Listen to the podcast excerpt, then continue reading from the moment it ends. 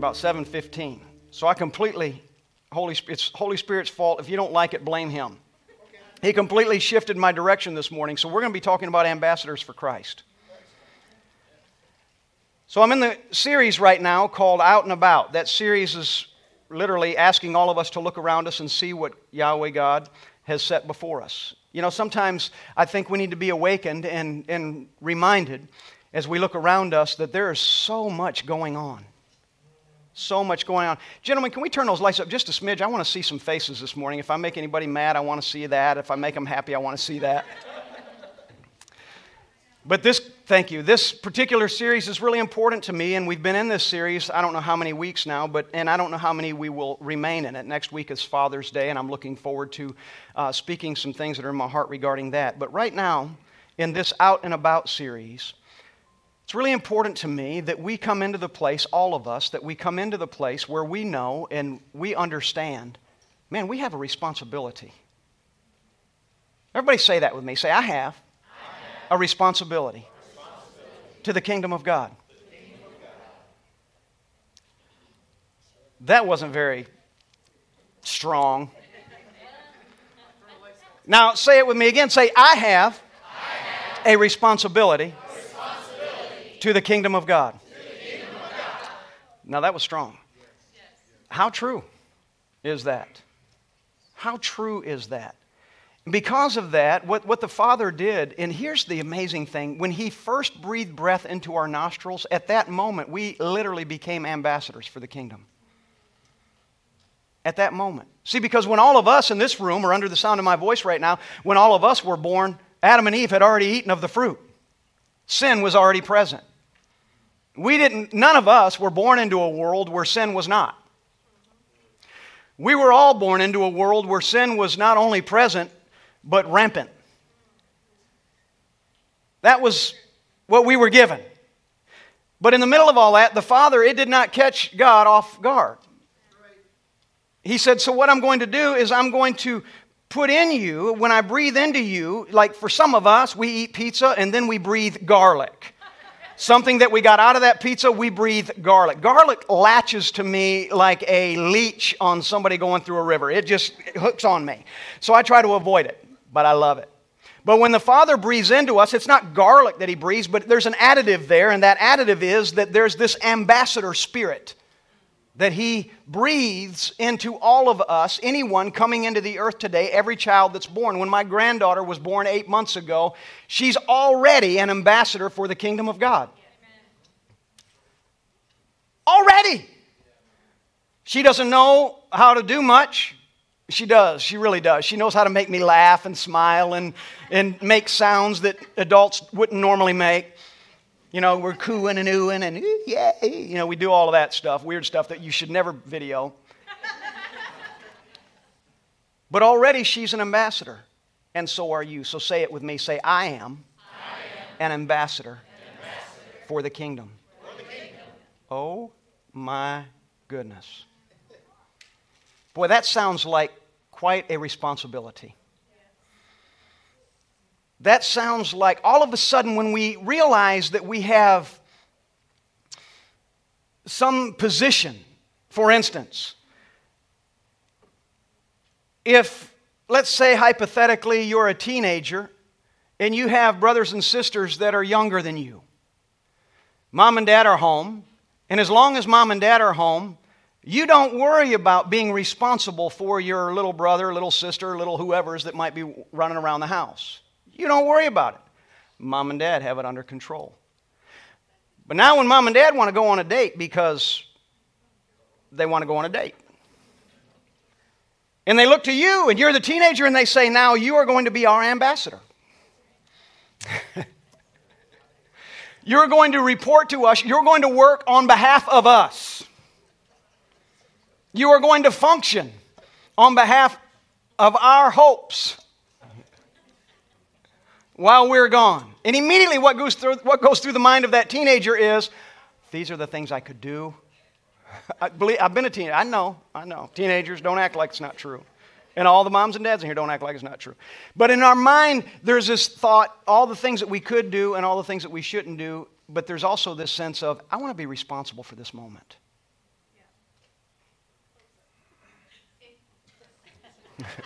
what was that comment? We hope, yeah. But there's that sense in all of us because we have been given the anointing to rule and reign, whether or not we exercise that.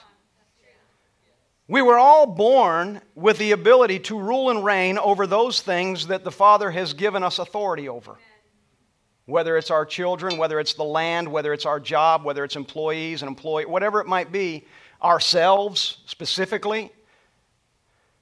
So when a parent goes away and they put that responsibility on that child, suddenly that child that before was no longer concerned about that little brother and sister because mom and dad had it. All of a sudden they realize, Johnny, don't you go in that street. They find themselves sounding like mom and dad, being concerned about the things mom and dad would be concerned about.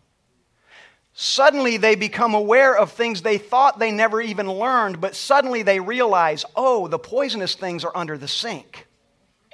I never considered that the second time, but I'm considering it now because I have little children that suddenly I'm responsible for. The same is true for you and me. See, the Father hasn't left the earth, He's just left it to you and me. I need you to understand that this morning. God never left the earth, He just left it to you and me. Because we are ambassadors of the kingdom. And when He left, our responsibility suddenly became one who needs not to find a way to disrupt or destroy. We need to suddenly be aware of the poisonous chemicals that are under the sink, the traffic that's out on the road, the things that would hinder others that are in the kingdom or coming into the kingdom. We need to become aware of those things that would either dissuade, destroy, or divert so that we can protect. We can be a mouthpiece, we can be a voice for the purpose of God and others. So, today I want to establish two things. One is that people are waiting for you.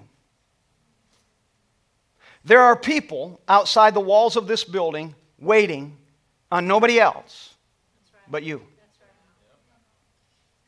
Wrap your mind around that for a second. They are waiting for you. Well, who is that? who's waiting on me? I don't know. And even you might not know, but they know. There are people waiting on you. The second thing is that, again, you are an ambassador. So let's talk about the first thing. Waiting, no doubt, is not what most of us like to do. We don't enjoy waiting, uh, it's not something that's incredible for any of us. We're, we, by nature, are somewhat impatient. Uh, even at my age, I'm 57 years old, even at my age, I still find it hard to sleep the night before Christmas. I'm 57, I should be over that. You can ask my wife. I'm the one, I'll be up at 3 o'clock in the morning. How come nobody is awake? At my brother and sister in law's house, when, they were, when their kids were younger, we would go over there on Christmas Eve and we would, we would uh, have communion together and, and what have you. And it was, it was a wonderful time, but I always threatened him and I would say, I'm going to leave my cell phone somewhere close to your head and then call it with my wife's phone at 3 in the morning to wake y'all up because they would sleep till like 10 o'clock. How does anybody sleep till 10 o'clock on Christmas?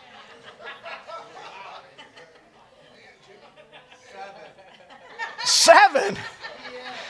Man, that's halfway through the day.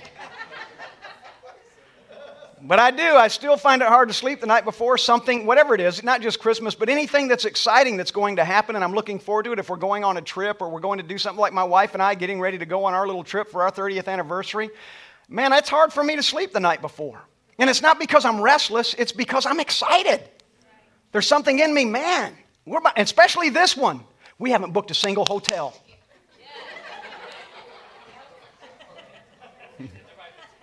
we don't know where we're staying. We're not even sure we have a car. It could be a long walk around California. We'll get back next year at this time. And we got there, and it was amazing, but I didn't, it was hard for me to rest, and this is true, anything that's exciting because we just, waiting is not what many of us like to do. But the truth is, the wait for so many things is so, so worth it. And when the wait is worth it, man, when the person who's delivering the answer to the wait arrives, it's like, finally, finally, I have been anticipating this and waiting for this. Wait, I didn't even know you. No, but I've been waiting on you. I didn't even know what I was waiting for. I just knew that when it got to me, I would know it was for me.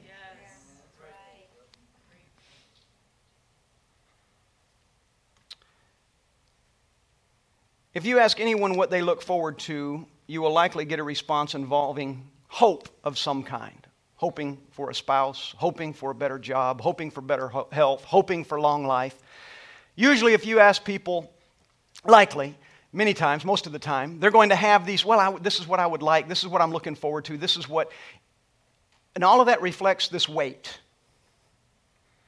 This wait. I'm waiting for my spouse. I'm waiting for a better job. I'm waiting for a better offer. I'm waiting for this to heal. I'm waiting for the answer to this.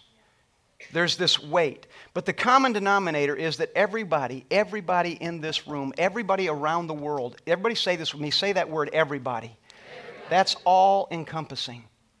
Everybody around the world is waiting on something. And I can tell you this, even though it might be hard to believe, but anybody that does not know Christ, whether they know it or not, they're waiting on somebody to tell them about Christ. There's something in them. Why are they waiting? They're waiting even if they don't know they're waiting because when God breathed his breath into them, in that breath, it consisted also of the urge to be a part of the family they were born to be a part of. I want to read to you this story in the book of Acts about a jail guard that is really, you've heard this, many of you have heard it. For some, this might be the first time, so I'm not going to go into a lot of detail about it, but I'll read Acts chapter 16, beginning with verse 25. Go there with me, if you would, please, this morning. It says this, uh, let me back up for, and just give you this opener. Paul and Silas are in jail. I'll tell you that for preaching the gospel. Paul and Silas are put in jail. And it starts like this in verse 25. It says, About midnight, Paul and Silas were praying and singing hymns to God, and the prisoners were listening to them.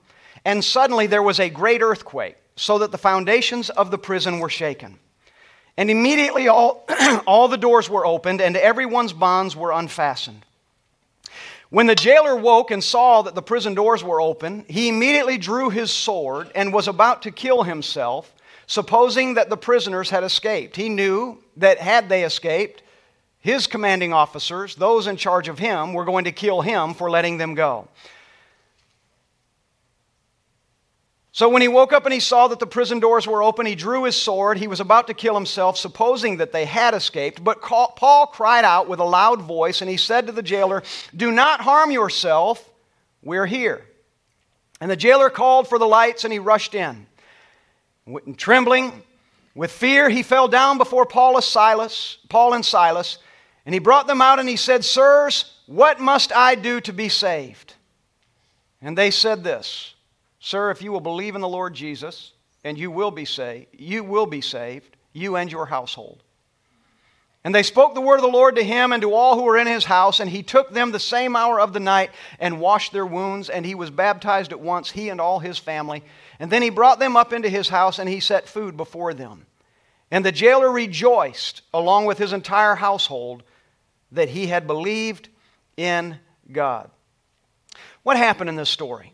Paul and Silas took advantage of where they were, and a jailer received Christ. See, what this jailer didn't know was that he was waiting on a moment to come. He had no idea. When he went to work that night and he put on his garb and he put the sword on his side and he stood there at the door or in the hallway of the entrance to this jail, however it might have looked, he didn't go in there thinking, man, I hope that tonight I get the answer to all my needs. He didn't arrive at work thinking about what it might look like if he had received this Christ that these prisoners were in jail for. He wasn't considering any of this. All he knew was he was going to work. And he went to work and he sat in the hall. But inside of him, there was a waiting. Inside of them, there was something present that was just waiting for the right thing to happen that would cause that seed to begin to burst out of its shell so that something could come forth and he could attach himself to a promise. He had no idea. But God did. See, even Paul and Silas did not know that there was a waiting in the jailer. He's a jail guard.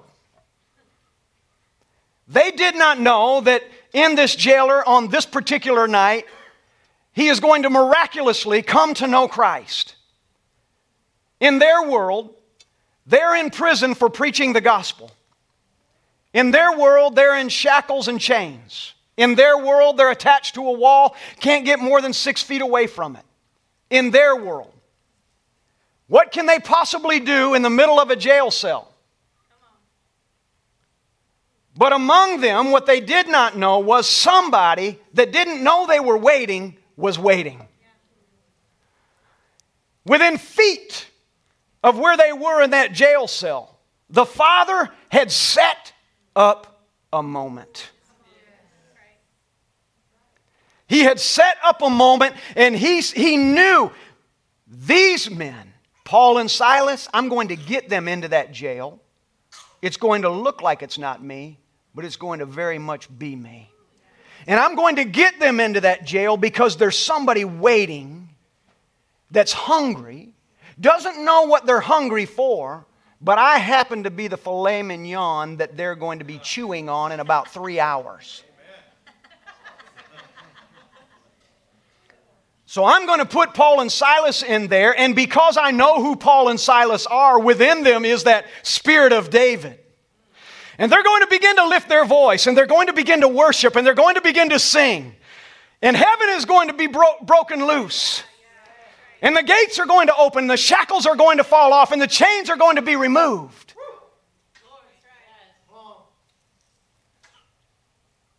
And something's going to happen in that jailer that had wait in him but didn't know it. And then something's going to happen in Paul and Silas that had the gospel in them but didn't know they had it in them for that moment. Because I made a moment for them. And they took advantage of where they were, and this jailer received Christ.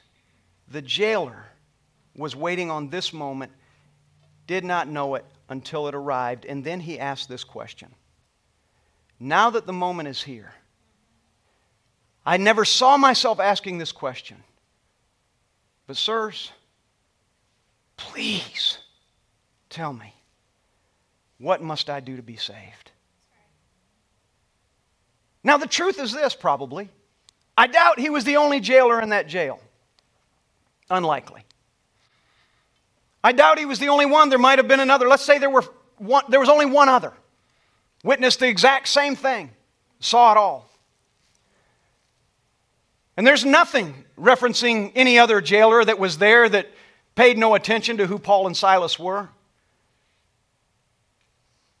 That wasn't their moment. And what's awesome about Paul and Silas was they didn't get caught up in who might receive and who might not receive. What they got caught up in is this God gave us this moment. And we are going to be responsible for it. We are going to be an ambassador for Him in this moment.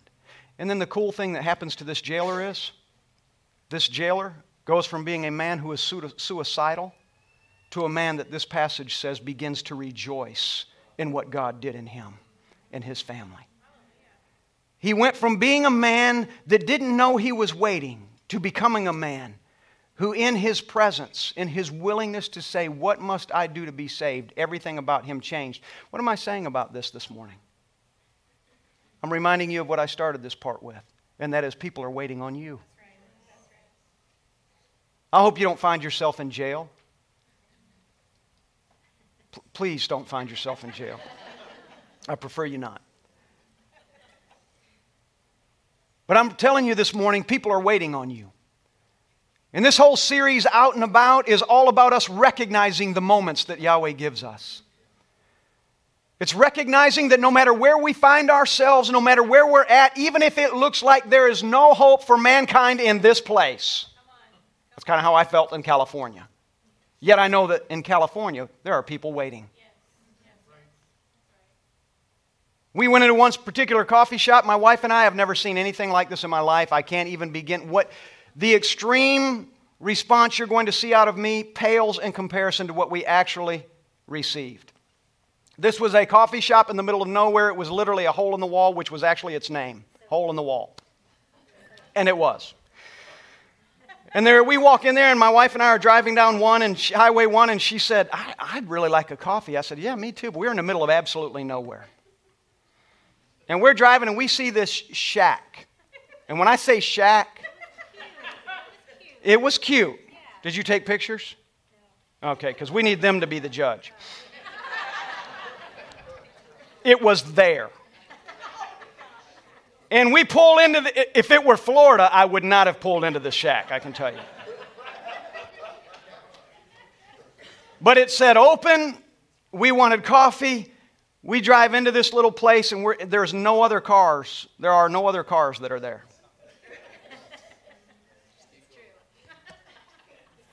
But it was cute. That's what my wife said. We walk in the door, and there's this girl, probably early to mid 20s, behind the, the counter, this little coffee shop. We have no idea who the owner is, and we walk in the door, and she says, Hey, how are you? I'm like,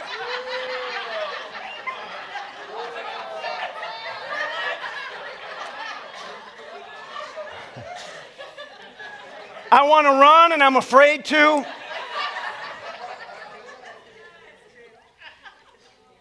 And it never stopped there. What would you like? My wife said, I'd like a mocha, whatever, caramel, whatever it is she got. And she said, That's a good choice. Thinking, my God, don't drink it. Don't just don't drink it. We'll pay for it, just don't drink it.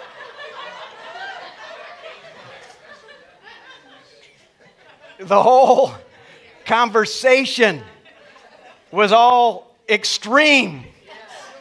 And we got in the car, and my wife said, I'm pretty sure she's on drugs. And I said, You think? we drank what we bought. I'm not really sure. Listen, she tried to put it, I'm, i just got to finish the story. So she said, You need an umbrella. And I'm thinking, I need to leave. I need to leave really. She takes my coffee. I'm holding it in my hand. And there's a stir in there with a big, it's like a straw. The stir is like the size of a straw. She takes this umbrella and she's trying to put it in the end of the straw and she cannot hit the hole. And I felt immediately like I needed to pray in the Holy Ghost. And I just sat there and then I'm trying to help her. You know, she's moving around and I'm moving around trying to, we can do this.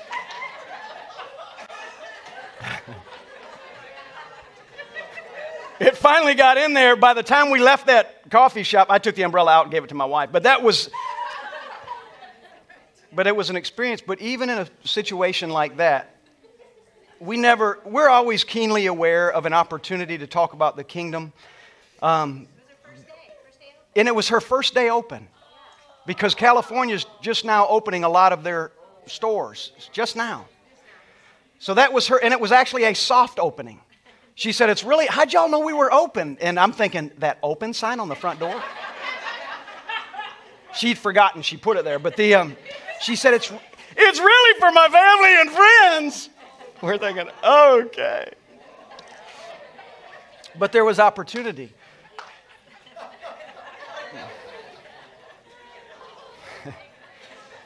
Come on, stay with me. But I want to say this we need to take advantage of where we find ourselves. And had Holy Spirit at all prompted us to begin to talk to her about the kingdom, I want to believe I wouldn't have missed a moment. Even in the moments when you least expect it, in, the, in a situation that seems like there's nothing there, people are waiting on you.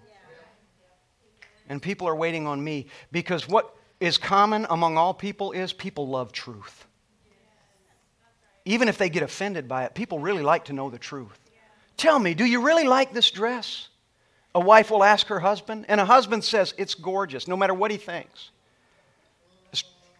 That's not the truth. And then the wife will say, I can tell by the look on your face that you don't like this dress. And then the husband says, I know, but I, I, I didn't want to hurt your feelings. But she appreciates the truth. She will appreciate. My wife ordered a.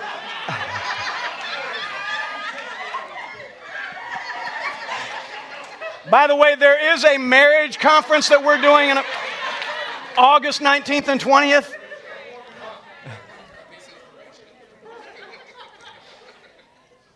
But people love the truth. They really do appreciate the truth. Whether or not they love it in the moment, they appreciate the truth. We need to take advantage of where we find ourselves because, and everybody say this with me people are waiting on me. Put your hand on yourself and say, There's somebody, waiting, on me. Whether you think you have it or not, you might think you have a thimble full, but God might see you as having a cup full. And whatever you need, He's going to give you when the opportunity is there. Just don't miss the opportunity. Don't miss, don't miss your moment. He asked Paul and Silas, he said, Paul and Silas, what must I do to be saved? And Paul and Silas shared with him the pro- promise that was given to all of us. If you will believe in the Lord Jesus, it's as simple as this you will be saved. Every question that that jailer had that day, and no doubt he had some, was not answered. I doubt it was, it's even possible for Paul and Silas. In fact, I know it's not because they journeyed from there to another place just a couple days later. It was not possible for Paul and Silas to tell them everything that they wanted to know about Christ that day, everything that he might have wanted to know about the kingdom. And they're inquisitive. They were very uh, interested, curious. So, no doubt he had questions because we don't get all of our questions answered because we come to Christ. We come to Christ and he begins to reveal to us the fullness of who he is. And it takes time. And what we never want to do when, we're, when we recognize the moment that somebody is waiting on us and, and the Father puts us in that moment and we become the answer to that wait so that we can introduce them to Christ what we never need to do is feel the responsibility to answer every question they have. Let's lead them in and let Holy Spirit take care of the rest. All around us, there are people waiting for someone to share with them what has been promised to them. And the promise of salvation is to every man and every single woman. When I go fishing, and I love to fish, I don't do it as often as I'd like to, but I, when I go fishing, I never catch every fish that's in the ocean. I just don't, believe it or not. I don't. Sometimes I don't catch any fish in the ocean, but I like to. But the ones I do catch make the trip so incredibly worth it every single time. But if I never went fishing, I'd never catch anything. I always go fishing with the intent I'm going to catch something. And I make sure my line is ready. I make sure that, and I'm just, I'm, I'm if I'm going to set this, parallel this with the kingdom, I'm just telling you today, if I, if I wanted to use this as a, as a analogy, I'm telling you, I make sure my line is ready. I make sure my heart is ready. I make sure I'm fully aware when I get up every day Father, I'm yours and you are mine. I'm in you and you are in me. And today I'm positioning myself to see what you see, to hear what you hear, and to be present in the moments that you give to me. To be a voice when a voice needs to be heard, and to be silent when nothing needs to be said.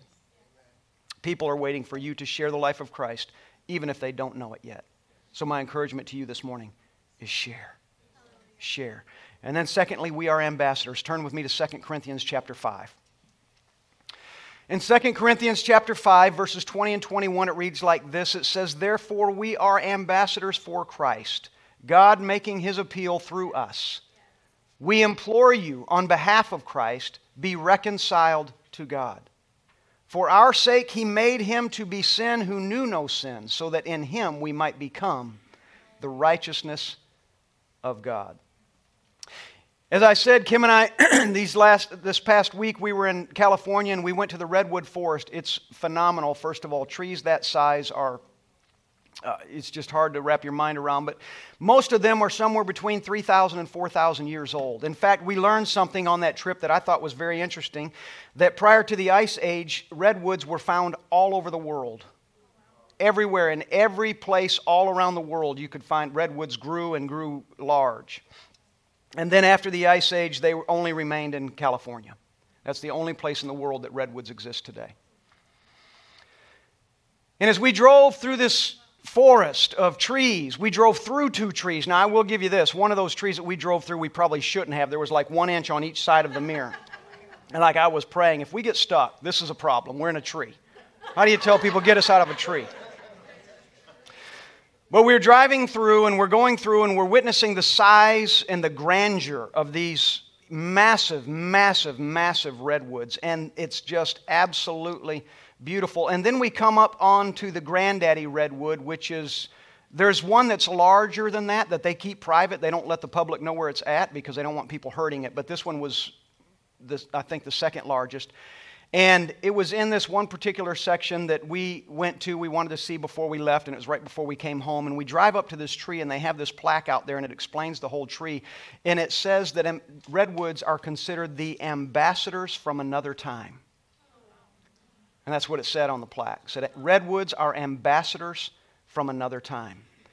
And as we looked at these trees and we began to walk around this path and we moved from here to there, they had redwoods that had fallen over in fact, we were walking on a trail, and Kim and I, she was right in front of me, and it was raining, and we were still walking on this trail. We had loaned our rain gear to, to Matt and Kaylee, and Kim and I are getting wet. And, and we hear this massive crack, just like something was cracking. And you know, when you're around a tree that's 300 feet tall, 75 feet in diameter, and you're looking around, you want to know where that crack's coming from.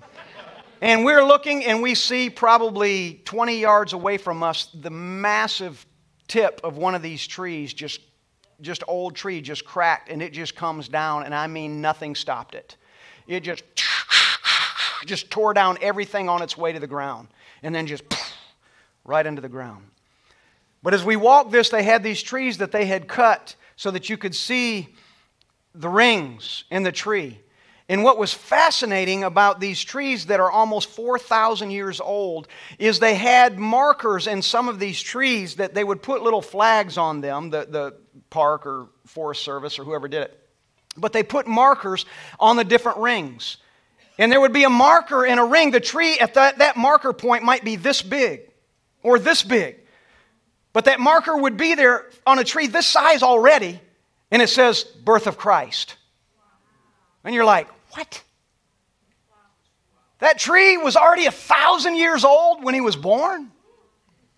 And then it would have something else. It would say the Roman Empire, and it would say the Crusades, and arrival of Columbus to America, and the Declaration of Independence, but it would have all these points of reference along the rings of that tree, and they did that Every, I mean, everywhere you went, you could see how they marked different trees and what it meant. And then it would have little stories that would say, this is the Ice Age, or this is what happened, or not the Ice Age, but this is what happened in this forest fire, whatever year it was. And it would tell you little stories like that. And, and again, they refer to those redwoods as ambassadors from another time because they bring into the present what existed in the past. They make current what so many refer to only as history.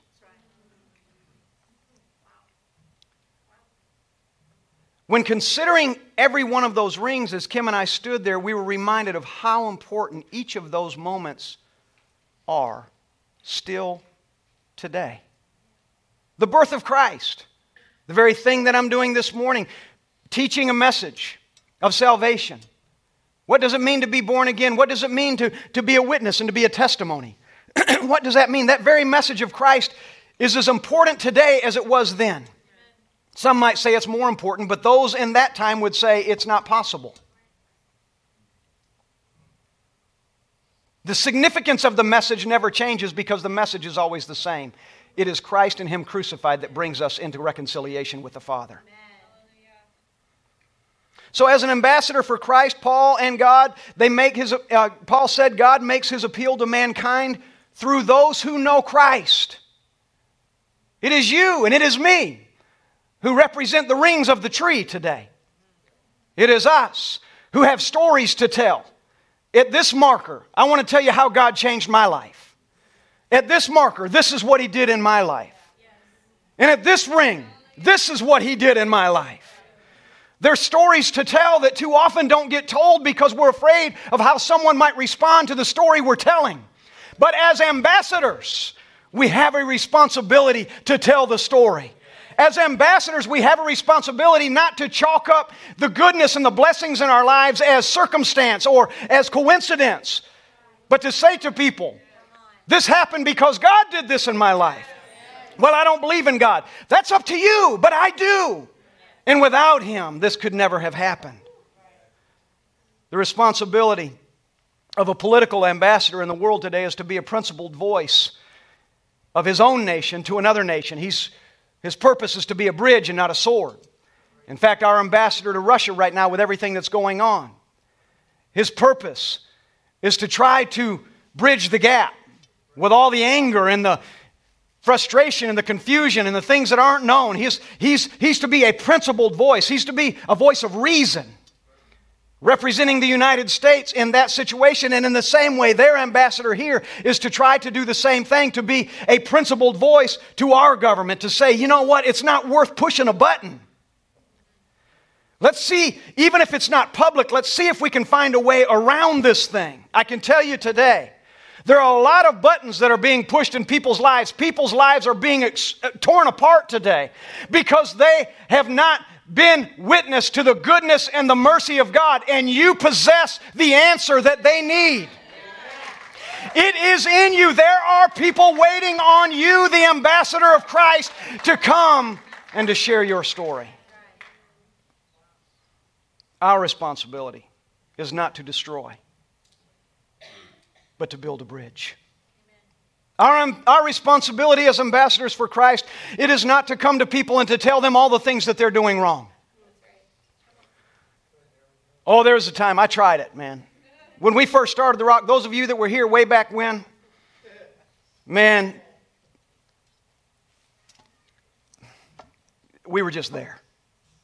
I'm so glad we got past that. To the point we're making the message about Christ is far more important than asking people to stop doing this or stop doing that because if they come to know Christ, those things will come away from them. But for so long, the church has tried to clean people up and then introduce them to Christ. We try to get them to abide by our laws, and then maybe they'll know Christ. But as I had preached in a series some a year or so ago, when Christ went to all the disciples and he said, Follow me, not one of them did he ever go to and say, When you get cleaned up, I'll ask you to follow me. When you don't smell like fish anymore, then you can come with me. He didn't do that to one. When you stop collecting taxes, then you can follow me. He no, he just went to him and he said, In the condition you're in, where you are right now, follow me.